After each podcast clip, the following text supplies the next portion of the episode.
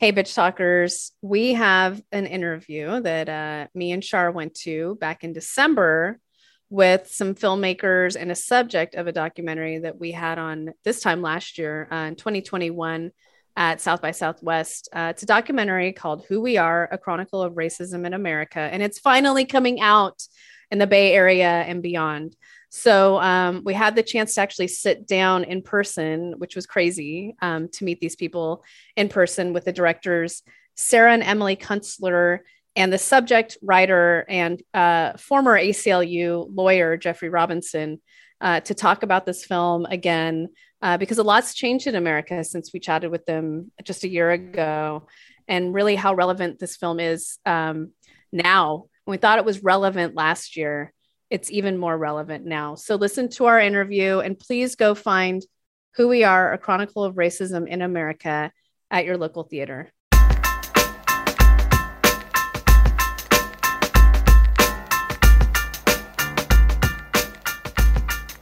Welcome to Bitch Talk, booze interviews straight from the heart of San Francisco. I'm Erin. That's Ange. Hi. That's Shar. Hello. You can find us at bitchtalkpodcast.com where you can sign up for our monthly e news. For behind the scenes videos and two minute clips of our interviews, head to our YouTube channel and subscribe. You can find us every other Thursday morning at 9:30 a.m. at bff.fm. And if you like what you hear, rate and subscribe wherever you listen to podcasts. For the love of God, do it. It really helps.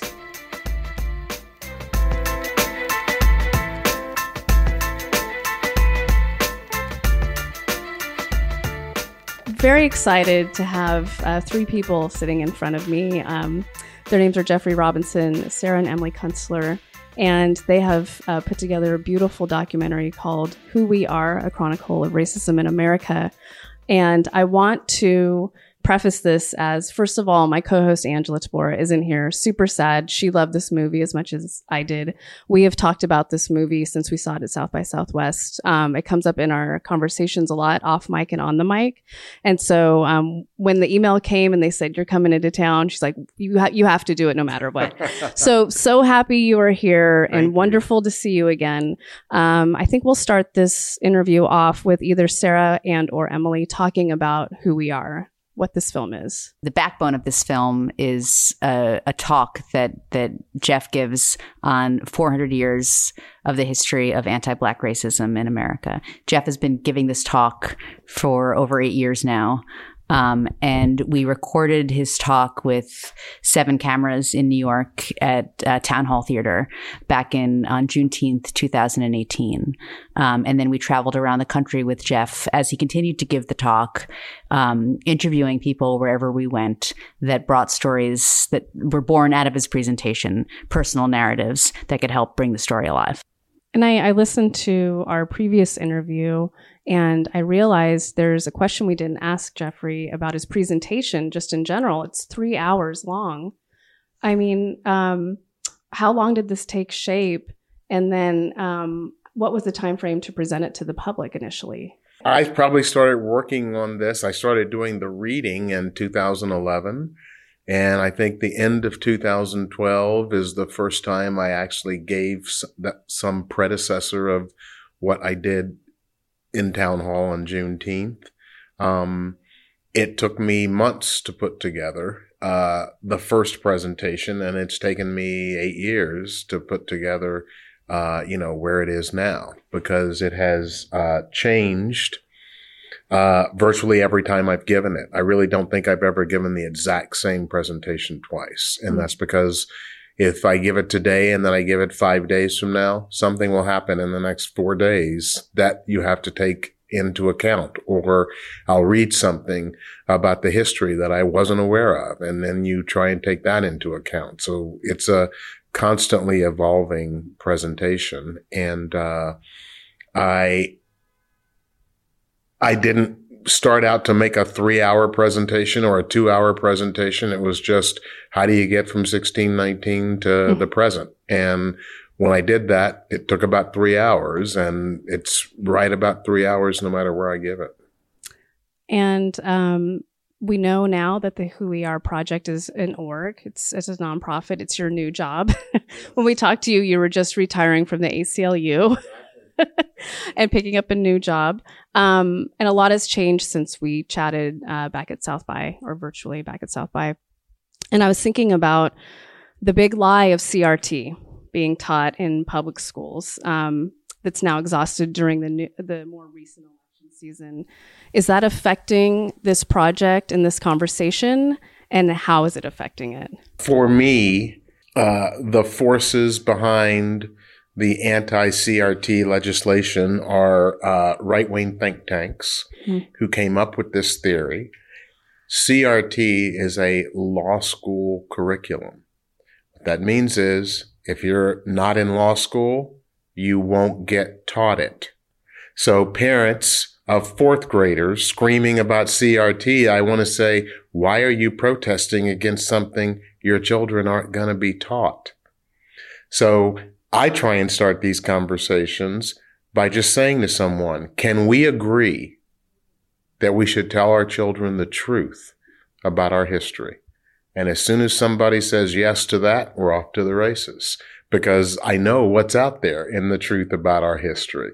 And so I see uh, the CRT movement, the anti-CRT movement as a place that the Who We Are project can really come in and make a powerful difference. And so there will perhaps be lawsuits, but what I'm much more interested in is finding the worst piece of legislation in the country, whatever state that's in, finding the biggest city in that state and then going to every group that deals with kids in that entire city and county. The YMCA, the YWCA, the Boys and Girls Club, the student organizations, and say, come on down to the auditorium on Saturday. We're going to spend the whole day. We're going to feed you breakfast and lunch. We're going to show you a two hour film. We're then going to show you original source documents that will tell you exactly what the truth about our history is. Sarah says this all the time school's not the only place where you can learn. Mm-hmm. And so I see this as an invitation and and and a way to say to kids, so go home and ask your parents or ask your teachers, why shouldn't I learn the truth?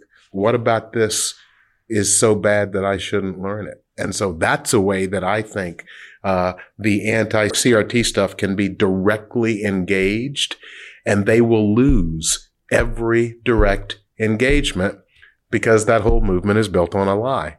So as soon as you get to the truth, it's game, set, match. I mean, the, the, the greater the, the opposition to, to learning the true history of this country, um, becomes, the more important and relevant our film becomes.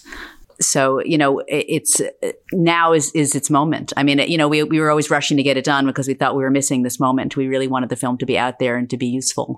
Um, but, uh, the more the opposition grows, the more we realize how important it is and how, how, necessary it is right now, especially with these laws being passed. I mean, the film itself could be outlawed um, to be used educationally in, in certain states in this country. And that's a scary, scary thought, but it also makes us realize how important it is that it be out there in the world right now and, and how this history packaged in, in, in a two hour format, how useful it can be educationally at this particular moment. This is Sarah. I, I see this issue as what we want you know, is is about fear about what we want our children to learn um, and the context in we, which we want them to understand this history. I am um, a, a, white mother of white children, and um, I am not afraid of teaching my children this history.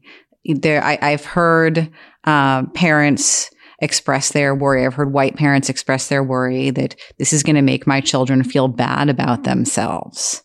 And, and that's why we shouldn't teach it because it's not their fault. They didn't do this. Why should my children be made to feel bad about themselves? And, and the answer is no, it's not your children's fault.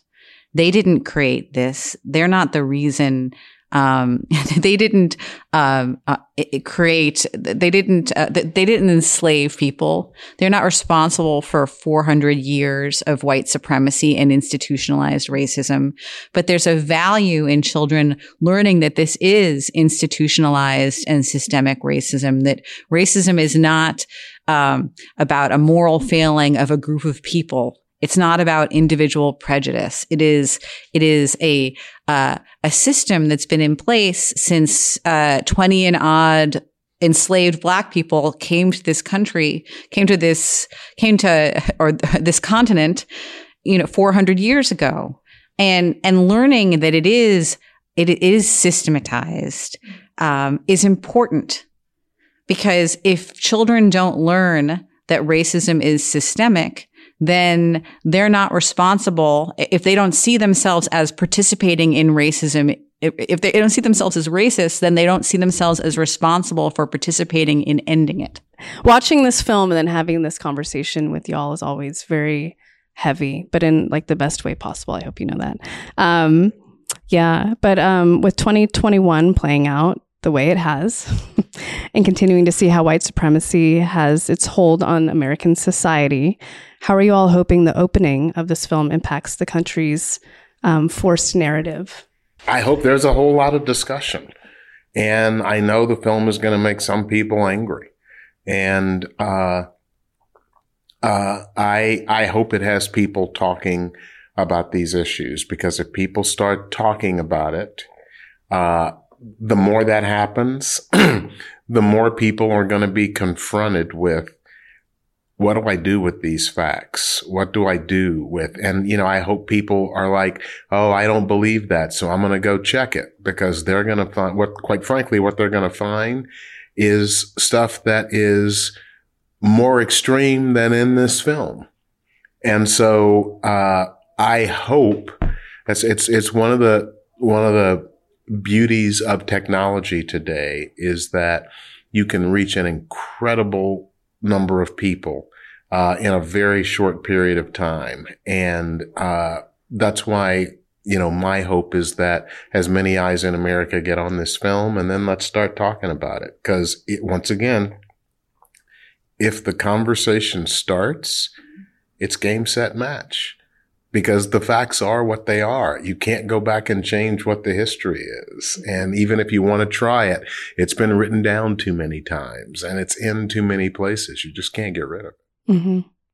Um, I just wondered while I was watching the film again yesterday, have you all kept in touch or circled back with some of the subjects since this film has been kind of making the rounds of the film festival? And what are their reactions?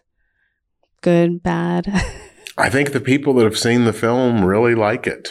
Uh, some of them have appeared on uh, Q and A's with us, okay. uh, uh either at a film festival or in other places.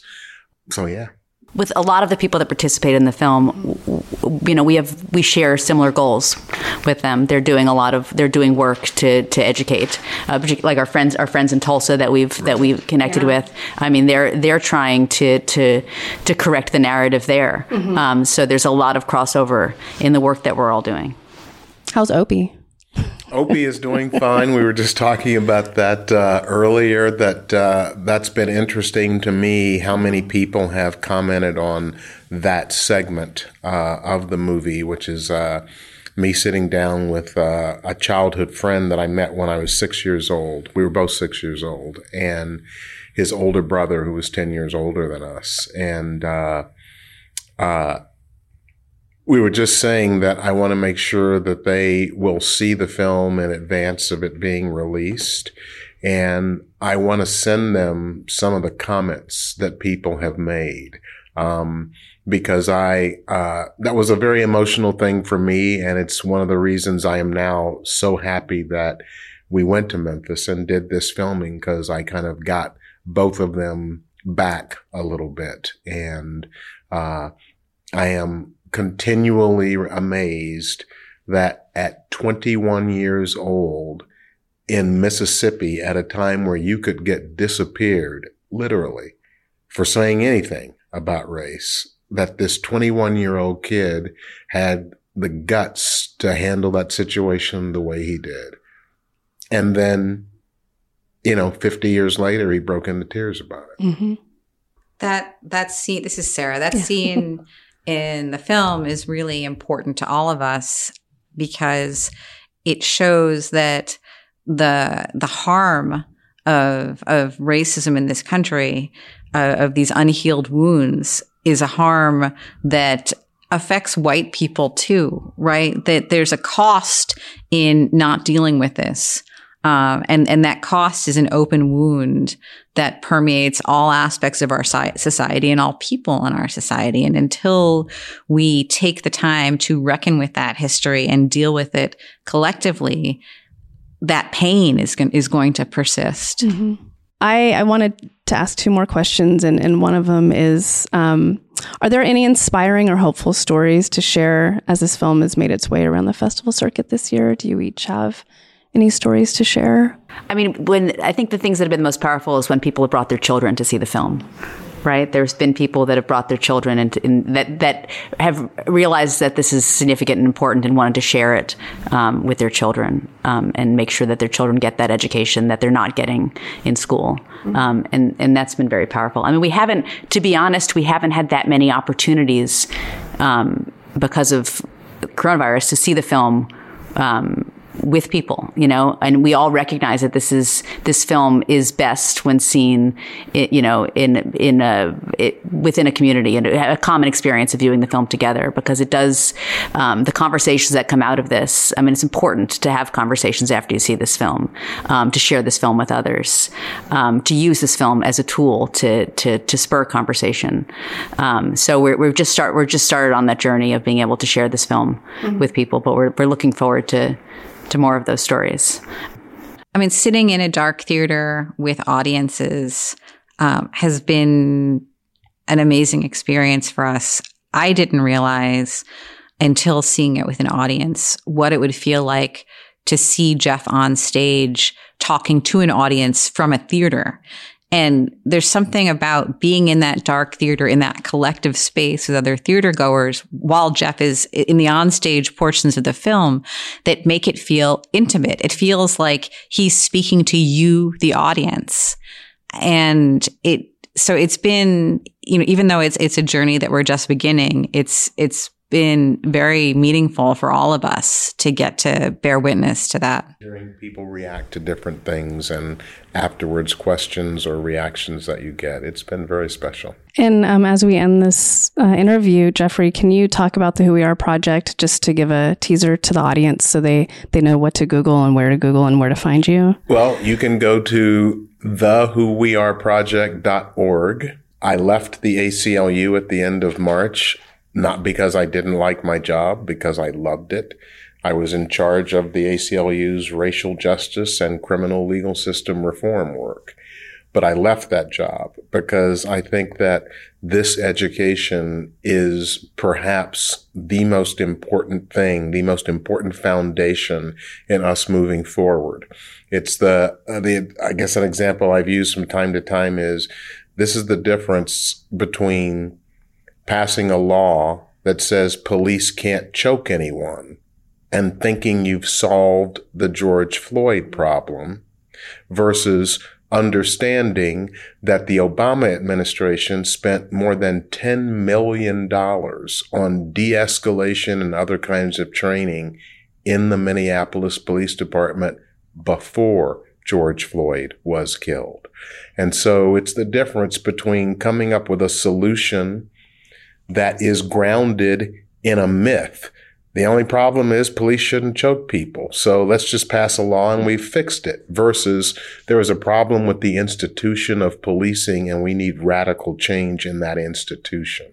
So the Who We Are project is going to lay the foundation for, and it's not just us, but with other organizations in the next five years, we are going to make a huge impact on correcting the narrative about our history in schools, in community groups, and in government and corporate offices. And if you go to the Who We Are Project website, the whoweareproject.org, you'll see some of our plans. When, when we spoke to you back at South by, we didn't have distribution.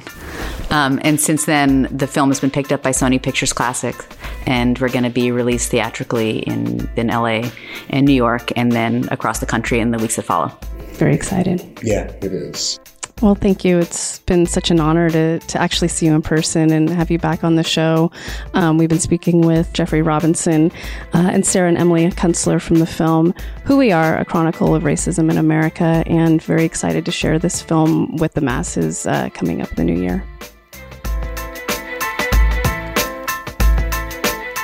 If you like what you hear, rate and subscribe wherever you listen to podcasts. For more information about us, you can head to bitchtalkpodcast.com. This podcast is created, hosted, and executive produced by Erin Lynn. My co host is Angela Tabora, aka Captain Party. The show's edited by producer Shar. We're powered by GoTo Productions.